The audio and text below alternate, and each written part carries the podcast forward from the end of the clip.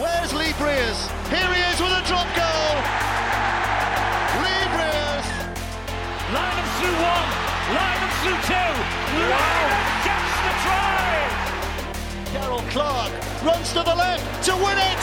Daryl Clark reaches and scores. Hi, I'm Carl Fitzpatrick, and welcome to another edition of the Rewired podcast. It's time to open up the vault again. This time to take a look back at the two thousand eighteen playoff semi-final victory over Saint Helens at the Totally Wicked Stadium. Joining me on this trip down memory lane are both wingmen from that day, Josh Charnley and Tom Lineham. Good evening, fellas. Hi. Looking at the twenty eighteen season, uh, we had substantial change in the performance department, and obviously Josh, you wasn't with us in twenty seventeen, but Tom, you was. Steve comes in, uh, uh, Tony Smith moves on, Steve, Steve comes in. What did Steve bring to the team, and what were the differences between the two coaches?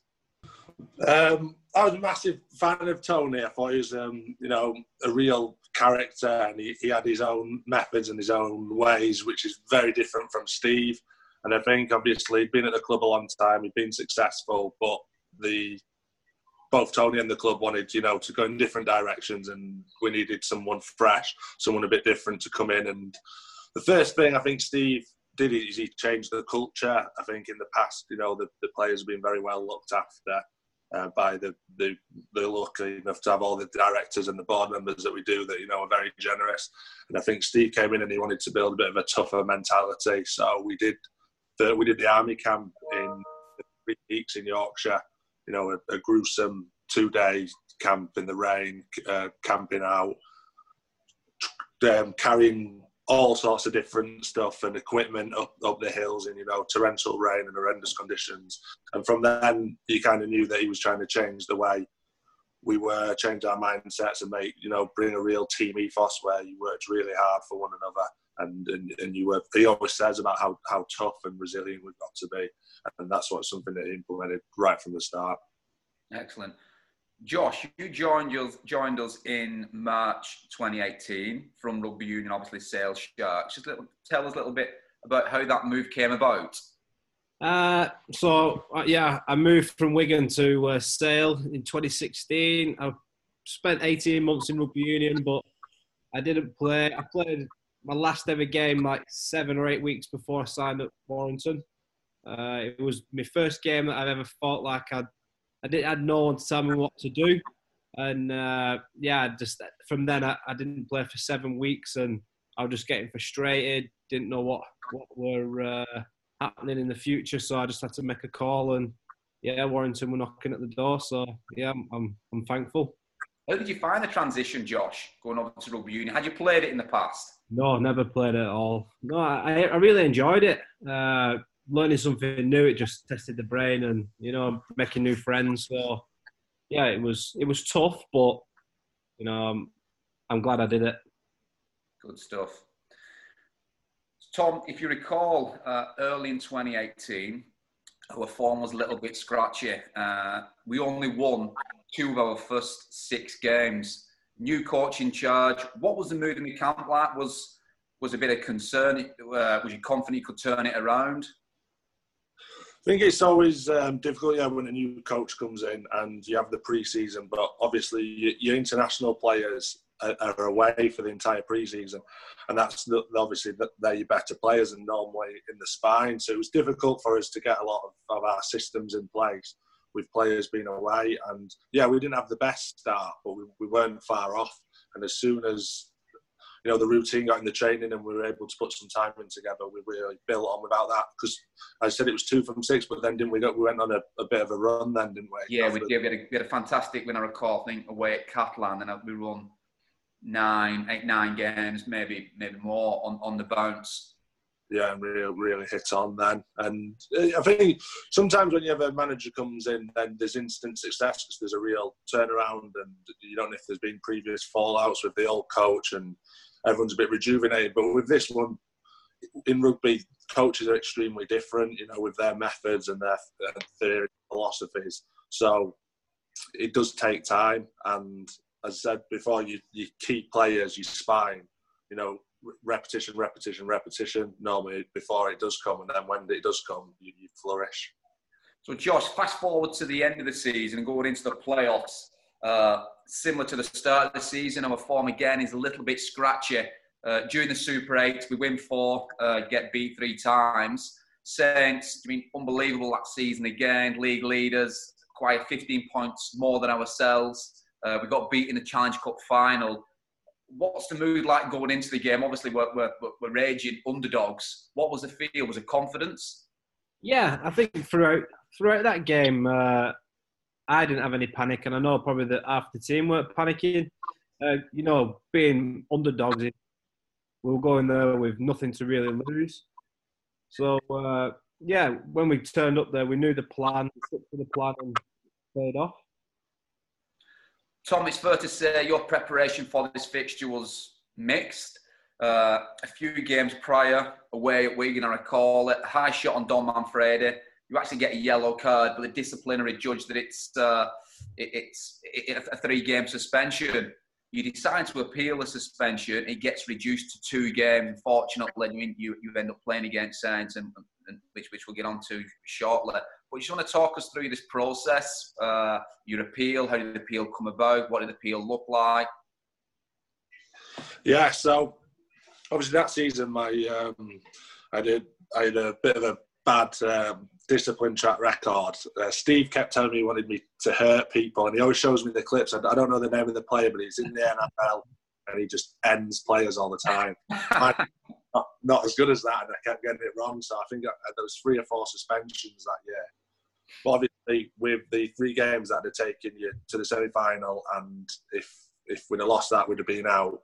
And then if you if you win that, do you change a winning team going into the grand final? So would I have played? So yeah, we decided to appeal it, and it was you know it was extremely formal. We, I remember we left training, we were on the field, and we had to cut it short because we had to go over to Red Hall in Leeds. So we had the suits on. There was me, Kylie, and Steve all um, travelled over together, and then we met the solicitor at the Starbucks in round eight and went through everything, and then all travelled over to Red Hall together. And it's a very smart, it's like an old stately home. You go in, there's a receptionist, you get offered a coffee, it's very, and then you go into the boardroom, and it's a massive long table, about twelve to fifteen chairs around it, and you sit across the judge and two assistants. You have a big screen, and you go up, and I had to talk through. So I had to talk through step by step, and I used the the line of the seats in the stands and said, obviously, um, we were chasing the game. It, the game was in the balance. Dom would step back inside, and he was going lower, and I was actually swinging my arm to dislodge the ball in order to regain it, you know, give us a chance of winning the game. And talked about having an open palm and not the direct eye line of the, was on the ball, not on him. There was no malice in it. It was mistimed. You, the seats, obviously, he started, his head was in line the third row, and then by the end, when the collision was made, it was on the first row and stuff like that. Talked it through, and you, you've got to be very polite, lots of eye contact with the judges, and then try and manipulate them into giving you the decision to take. Man. Did you finish with "You can't handle the truth"? Say that again. Did you finish with "You can't handle the truth"? Well, they were, they were good. To be fair, they they asked questions, and you there was a guy who represents the R F L. He put forward his case, so then you you're talking back and throw. Steve's um, jumping in. You're using it. We used the Jackson Hastings example.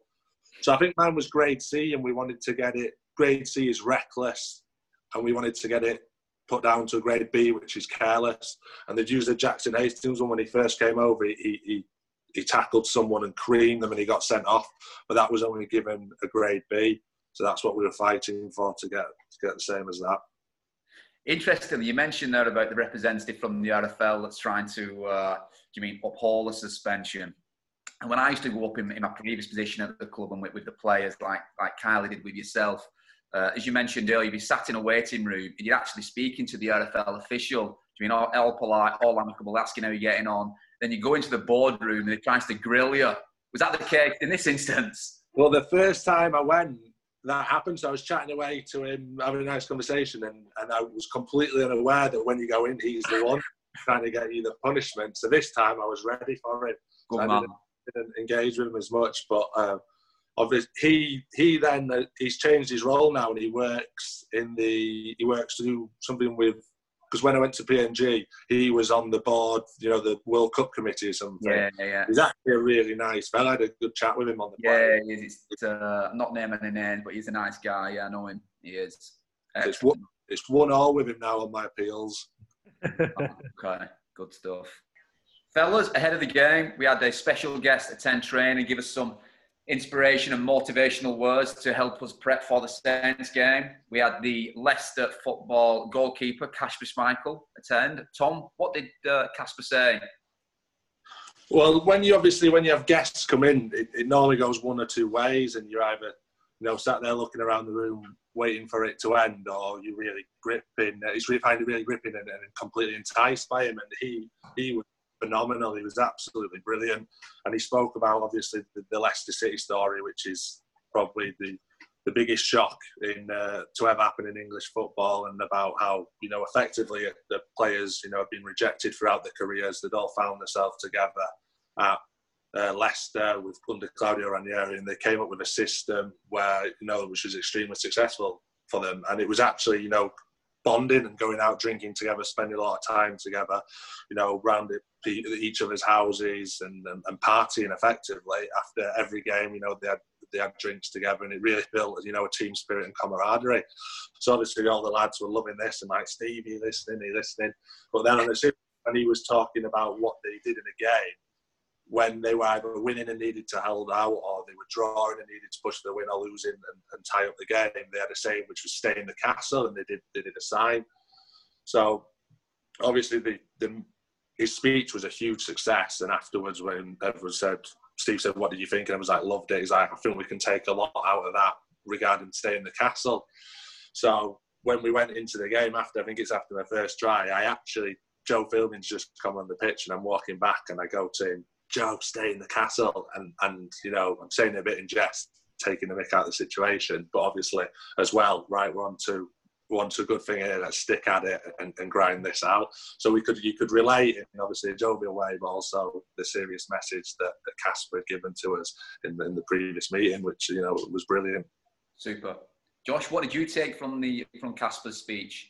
Yeah, I've had a, in the past I've had a few, you know, people coming in speaking, but yeah, like how Tom was saying, the, the way they went about themselves, and, you know, they, they all enjoyed each other's company, and, you know, that built on their success rate. So uh, yeah, we, I think we took a lot from what he said, and we tried putting that into, into uh, you know, our culture. So moving into the game, fellas, uh, a real tense, tense opener. Couple of errors from either side, couple, couple of penalties. Uh, obviously, the... Uh, uh, the grand final appearance is at stake here, guys. When you when you when you cross the whitewash, do you feel that? I mean, do you feel tense with with a game with uh, with such big re, big rewards, or do you feel relaxed once the whistle goes? How how, how do you feel in the early stages of a game? Uh, me, I, I'm quite nervous till probably about half time. Oh wow! Yeah, I, my nerves starts as soon as I wake up. So yeah, around half time. Once so once I get my first carry in, it starts to ease off a little bit, but I'm still nervous till about half time.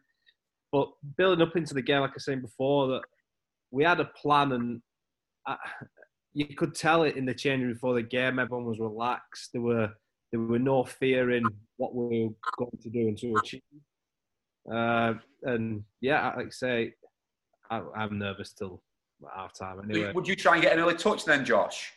I'd like to try and get, yeah, in the first set, but if it doesn't happen, you know, it, it's you just got to try and buy your time and try and stay, you know, composed.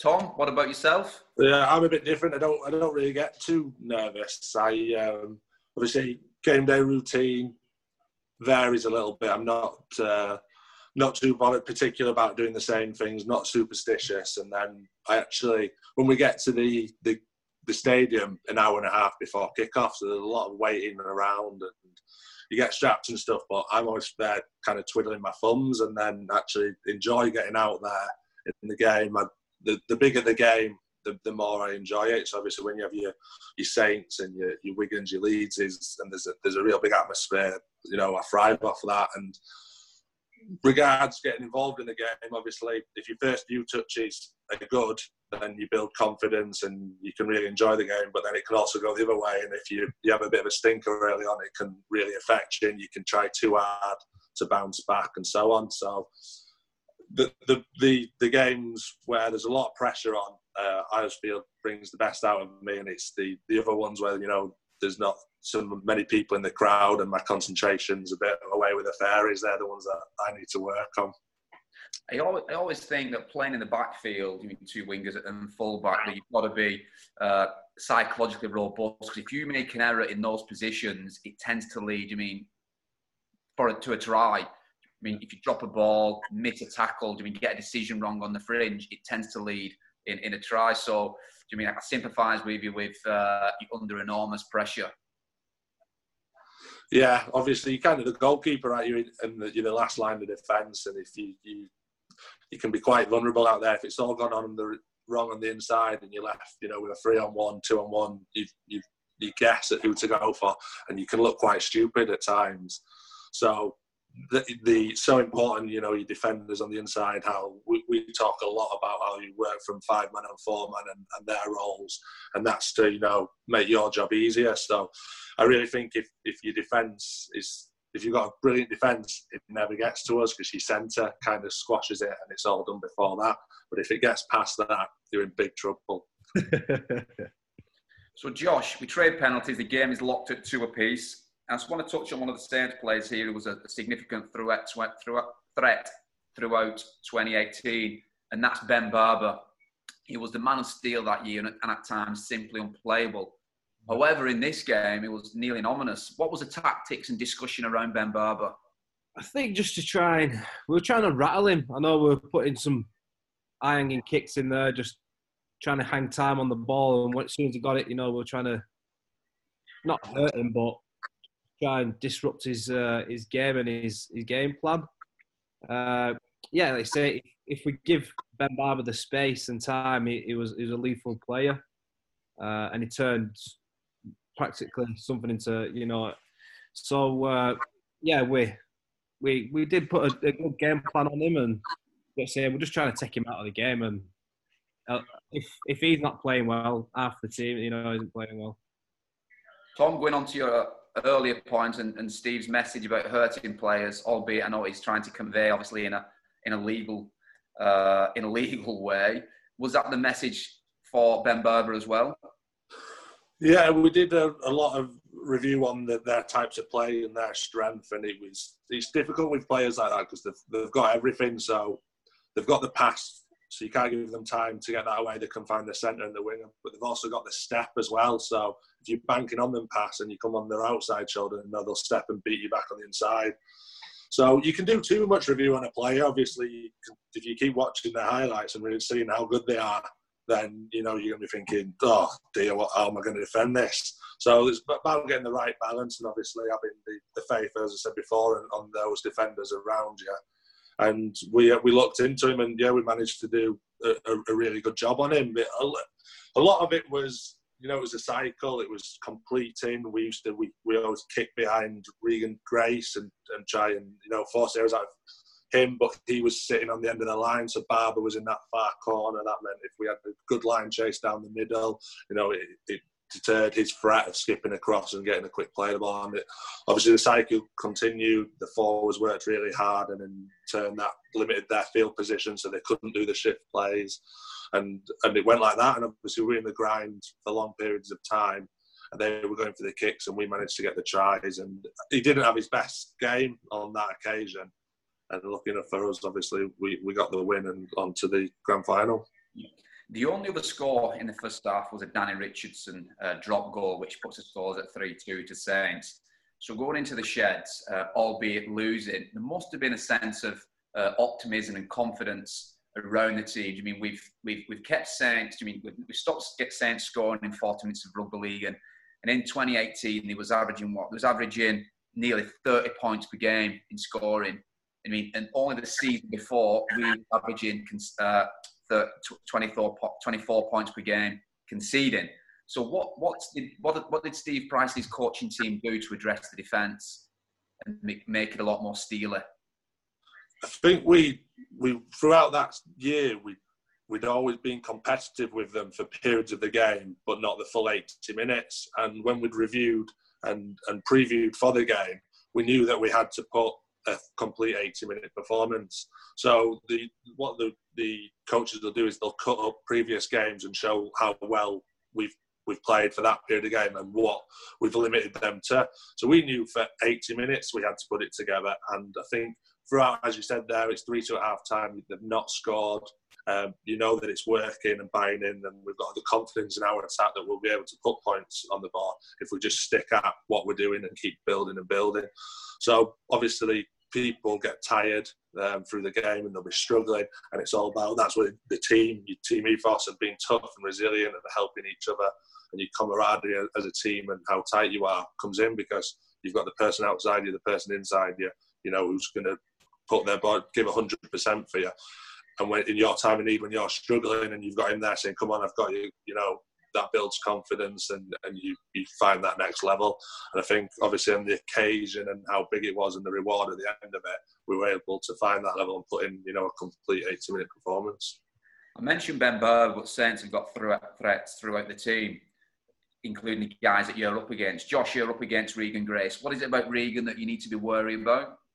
He's a wiry customer, you know. He's got, he can step off both feet, he ducks, he, uh, you know, he sh he throws that dummy and goes under people. So, yeah, he's a very elusive player, and you don't know what you're going to get with him. He can be, you know, as soon as you blink, he's in a different place. So you've got to be, uh, yeah, you've got to be on him straight away. Tom, likewise, you're coming up against Makinson, tough customer. Yeah, he's always a brilliant player. He's got everything, you know. He's, he can catch, he's fast, he's strong, he's a great work ethic, unbelievable finisher. So, you know, you're up against um, a, a big task whenever you do play against him. And to be fair, that always brings out the best of me. I like playing against a winger, you know, where he's tipped the, the best winger in the country. He gets a lot of hype, a lot of talk about him, and rightly so. So, obviously, when you play against him, you need to be on, on top of your game, otherwise you can get embarrassed. So, always brings the best out of me. I'm going to ask you now, fellas. Obviously, you've not come up against one another directly in your previous lives. Uh, however, what would have been on your tip sheet when you was in the opposition's team? Josh, I'll let you start first. So what would your tip sheet said about, uh, about Tom?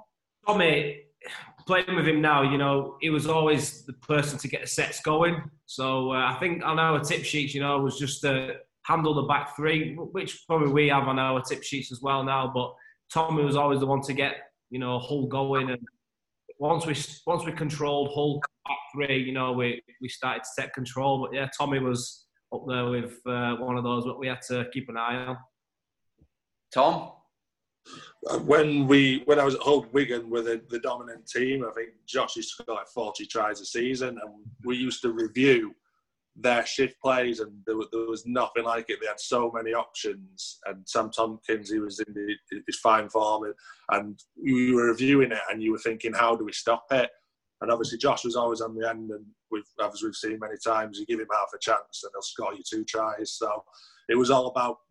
Um, damage control when we played Wigan, and, and trying to restrict them, their opportunities, and, and getting the ball to Josh, really, and, and we didn't do it very well. As I mentioned, we're going at half time, slightly behind, three two. What would uh, what would Steve's message be in, Josh? What, what's, what's the theme? What, how would he approach this? Uh, he's not really one to rant. Uh, he was quite calm, I think, at the at half time. He knew that we were, we was... we were there or thereabouts, you know, like you said before, they were, we had them where we wanted them. And uh, yeah, we just had to, you know, we had this game plan where we had to stick to it. And, you know, like Tom was saying, you need to play for that eighty minutes, and, you know, it, it all come, it all come together. Tom, do you recall the half-time uh, for this fixture? Oh, I can't recall what, what he's, what he, exactly what he said, but he's, he's not really one. He has on some occasions, you know, come in and, and give a rollicking, you know, when things have gone wrong. But whenever you're in the game, he more goes out and talks to you individually, says, you know, a couple of positives, a couple of constructive criticism that you need to work on. And that was more about, like, look, look, the, the formidable Saint Helens, you know, who haven't been touched all season, at one point ahead, we're in the game, he'll read out a few statistics, and then he'll say, you know, what we need to do and, and, and raise the, give belief really to the, to the team, say what the strengths that we've been doing, how we can exploit them if we just tweak this, you know, the, the positive effects it'll have. And yeah, it's a very calming environment. And obviously you then discuss with you, he'll sometimes say right right side, middles, left, have a chat, see what you can work on. You know, just so you're all on the pe- same page. And when you go back out there, you all, it, it, we've got a saying, it says one hundred percent clarity, zero percent confusion. And I think that's the message he likes to get across at half-time, is what we need to do in the second half to go on to win the game. Well, there was a bit of confusion straight after half-time when Saint scored first. Uh, the tricky kick through from Richardson and Luke Douglas ended up pouncing on it. Steph was unable to handle it.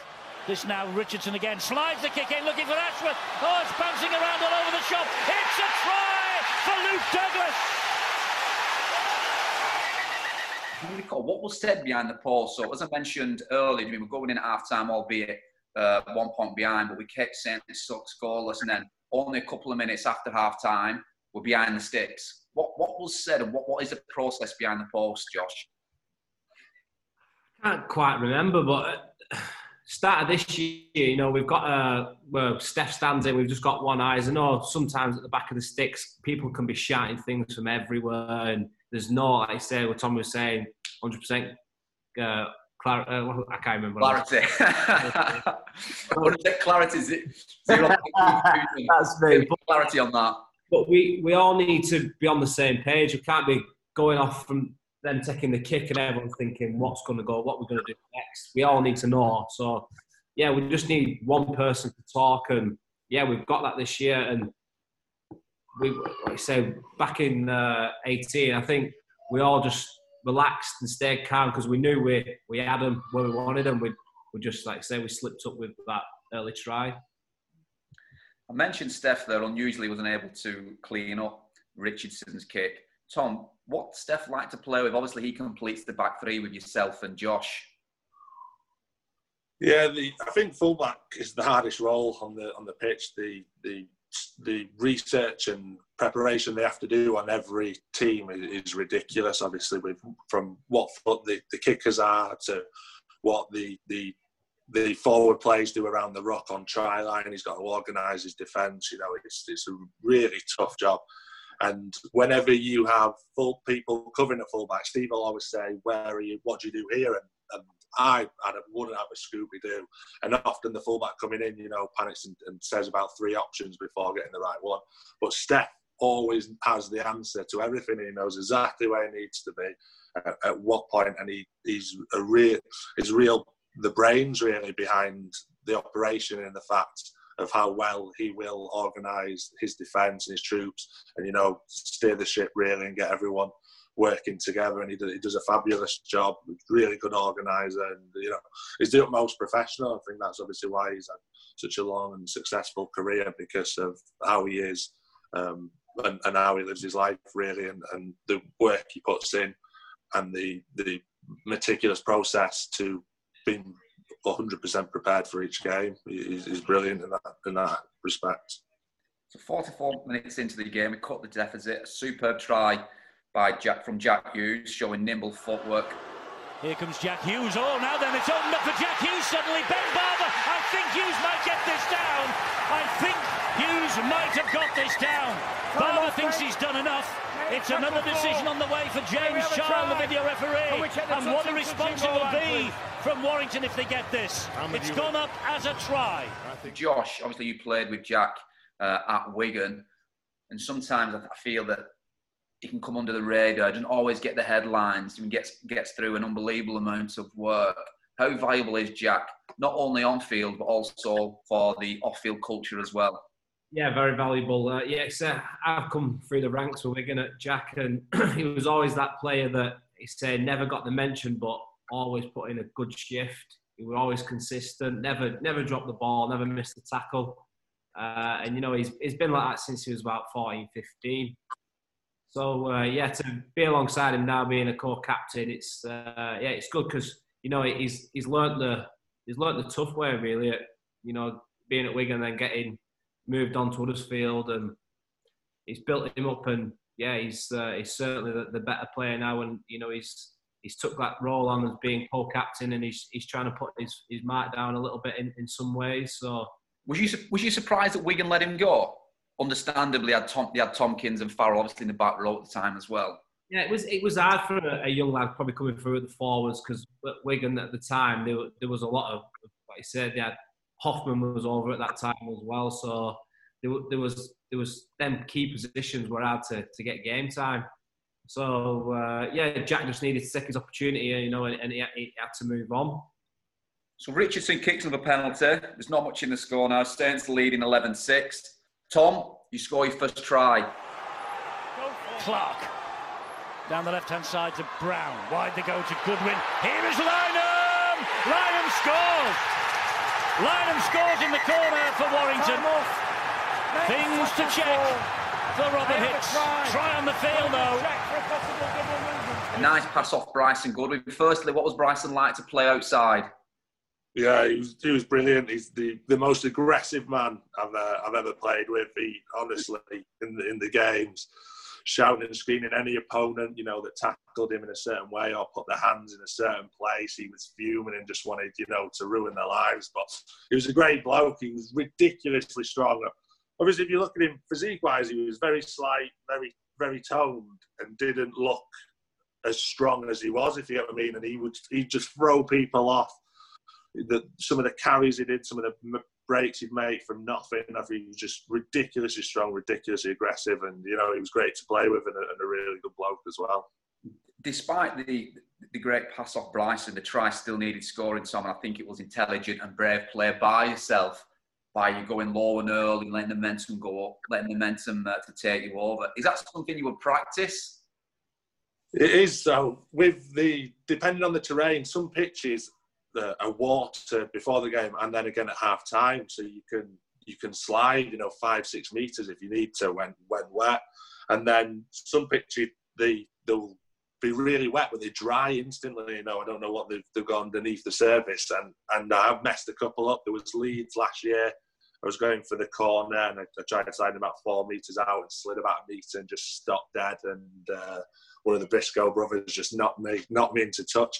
So it's embarrassing when it gets wrong. I think at Wembley, uh, when we played Catalan, in the first half, I had a try disallowed where I slid in from about five metres. But in the second half, I tried it again. First tackle from a scrum, slid about two metres, and then David Mead knocked me into touch. So if you get it wrong, you look stupid. Looking up on this occasion, it, it came off and I was able to get the try. Yeah, I think you've got more right than you got wrong though, Tom, to be honest with you. I can recall a number of times you've executed this play excellently, mate. Thank, thank you, Carl. sixty-eight minutes. Richardson kicks another drop goal, uh, and the scores are level twelve all. Last tackle, Richardson's back in the pocket. No, they're coming this way. Now it's from Lomax to Richardson. Here's the drop goal attempt. They kicked it. The crowd will tell you that. Robert Hicks will confirm it. The scores are level. The scores are level. And we've got less than twelve to go. From the resulting kickoff, Steph puts the Steph puts the ball dead, uh, and Saints attacking our half again. Richardson hits another drop goal, thirteen twelve. And if you recall, the drop goal hits the bar and goes over. Richardson's back there again. Another one pointer off the bar and over. Oh, ho, ho. Well, when things go for you, they go for you. Guys, are you thinking then, this is not going to be our day? What's the chap walking back to the halfway line? I think, obviously, When, yeah, when stuff doesn't happen like that and hit the crossbar and go over, you think, oh, God, the, the God's against us here. And if you remember back to early on in that season, he kicked, they got a penalty on just past their own half with in the last minute of the game, and he kicked it. And he thought, surely not. Yeah, at that time, Danny Richardson was, was a bit of like, you know, the up-and-coming, the, the golden boy, the, the next Sean Long, they were saying for Saint Helens, and everything was coming off. But in that moment, you can't you can't dwell on it and think, oh, it's not meant to be. You know, you just got to get back to your systems, get in the process, get in the grind, and, and have trust that, you know, you will get your opportunities to score points, and when you do, you've got to be clinical and take them. Josh, would you agree with that? You've played in a number of big games previously at, uh, at your previous club. Yeah, definitely. You know, you just there's that game plan. If you slide away from that game plan and one person goes away from what seventeen or sixteen lads are doing, you know, it does throw the boys. So yeah, we was all on the same page. There were there were no like you said, there, there were there were no fireheads. There were no one wanting to step out of the line and try and win it themselves. Everyone was on the same page, and yeah, we got through that game. So just over seventy-three minutes, we're behind thirteen twelve, uh, clock ticking down. We're thirty metres out. It's play four. Everyone's expecting us to go for the drop goal and level the uh, le level the score. We don't do that. It's a brave play. We push the pass, which results in Tom scoring, which I'll get onto get onto shortly. Uh, but we we don't go for the drop goal. We go for the big play. We go for the pass. We go for the brave play. Was that planned, Josh, or was that something that was ad hoc? No, I think we we we do get to points, and like Tom was saying before, you have teams that wingers, centres might come flying out, and I think we got to the far post for the slingshot line to go, and luckily enough, it, it come off, and you know, Tommy's doing his uh, his slide in the corner. Tom, do you do you, rec do you recall the play? Do you recall setting up for it or expecting us to go for a drop goal? Yeah, so we, we planned all week for a, a play called Slingshot where we, we took right in and you run a parallel line with the person inside you towards the corner. And we know that Makinson and... Was it Naiqama? Was Naiqama the centre? Was it, who was the centre then? Ryan Morgan. Yeah, and we, we'd done a lot of work on them that they were... that they, they jammed, but there was a delay. They were a bit disjointed. So we thought, you know, we can exploit this. And planned with, with the tuck today all week, went over and over and over. And I remember Lee Briers, you know, being really particular about how well we executed it and, and repetition and making us do it until we got it right. And then obviously, seventy-third minute, we ship across, Makinson flies in, Bryson gets it. I was actually... Technically, from how Lee would have liked it, I actually would have got it wrong because I'm too wide and need to be tucked more in. But obviously, just the and if I, however, if I hadn't have scored, I'd have been in his uh, in front of his laptop Monday morning going through it. So play comes off, and obviously running down the wing. I think it was Richardson was covering, and I actually had the ball in the wrong hand. It's in my right hand. Yeah. It should be in the left. So I kind of. Saw him and thought I'd do a bit of a shimmy where a bit of a stop and go. Managed to get around him, and then obviously with my hand in the right, Barber was coming across really hard, and I think he thought I was going to do the slide again, yeah. Get underneath him, so he kind of overcompensated for that, and I was able to step back inside and get over the line. But Peru made a last-ditch attempt, but I kind of had the momentum and was able to swing my arm around and get the ball down. Yeah, you're right, and, and similar to your first try, you made a nice pass off uh, Bryson, but inside that was a lovely sublime flick from Steph and Ratchford. Uh, and as you say, you beat two players and had the strength to carry Perry over the line. With Warrington going back to the middle, you can almost read their minds. They're having a shot, they're looking for the try. They're looking for the try, why wouldn't they? It goes wide to Lineham. Lineham through one, Lineham through two, wow. Lineham gets the try! Lineham gets his second try! It's not given yet, it's not given yet. It's another decision for James Child, I think, on the way. What do you want me to check for? Lineham's convinced he scored. So is the touch judge, so is the referee, and Warrington edge ahead again. Tom Lineham, back from two out suspended, has come back and scored two tries, and it could be the night for Warrington. It could be the night that Warrington get back to Old Trafford. I want to ask you both this question. During these these moments, uh, these massive plays, what are you thinking? Does it appear that time slows down, that you're in slow motion? What actually are you feeling, are you thinking when you're going through these big plays? I just look at the whitewash and that's my aim, that's my target, I've got to get to it. Is it autonomous, Josh? Is it, is it, is it, insti is it instinctive now that you've done it for so long? Yeah, I, even though we're doing like uh, in training, like little scrimmage where we, it's just like team tick and pass, really. Do you know what I mean? I'm I'm still trying to run my lines. I'll be stepping. I'll be trying to practice like my little one hand. I'm not diving, but I'm I'm putting myself in the position. If it if it does come to it in a game, I'll, I'll just pull it out of the bag. Tommy, what about yourself? Yeah, I think you you you. you zoom in on the on the whitewash and where you can score. Obviously, you've got to normally the covering defence are coming pretty quick, so you've got to make a, a decision, you know, in the moment. Are you going to go for the corner? Are you going to step in? Have you got to do a dive? Have you have you got to go low? And it's the, your ability, I suppose, to get that right ninety percent of the time, because that's what you, as a as a winger, you know, opportunities can be few and far between, so you have to be clinical and you have to get that knack for, for, for scoring, you know, tries in half opportunities, or, you know, just give them a glimpse and be clinical and getting that ball over the line. So as Josh said there, there's a lot of things you do in training just in your own mind, where you're practicing your body angles and putting it in which hand and you fend and, and twisting and turning. So when you do get the opportunity in the game, you know, you, you have a high success rate. Tom, you scored your second. There's unbelievable scenes in the away end. There's also unbelievable scenes pitch side. If you recall, Steve Price's passion, you know what I mean, was fantastic to see. Is that something you like to see from your coach? Is a passion on the sideline, or would you prefer to be cool, calm, sat in the sat in the stand? Admittedly, different games require different approaches. Yeah, I think if it's an everyday league game, and you know, you just win normally, you, you wouldn't want them to be over animated, because obviously then that could affect that their emotions are all over the place and there's no real, you know, consistency. But on the on the big occasions like that, I absolutely love to see that. You know, that's just pure passion. He's he, we've scored late on. It's been a, such a tense game. Uh, points to and fro. I think the league changed six times or something in that game, and that's just, you know, that's just come from the heart. Steve, you know, he's animated, he's buzzing, and he's just, you know, let it all out there. And I think on the big occasions with the, the late winners, you know, that is, there's nothing better than seeing your coach that, because you know you know how much they care. It's fantastic to see. Josh, that's something you like to see? Yeah, yeah, as Tom was saying, it, it shows how much he cares about the boys, how much he cares about the team, and, you know, the passion he showed.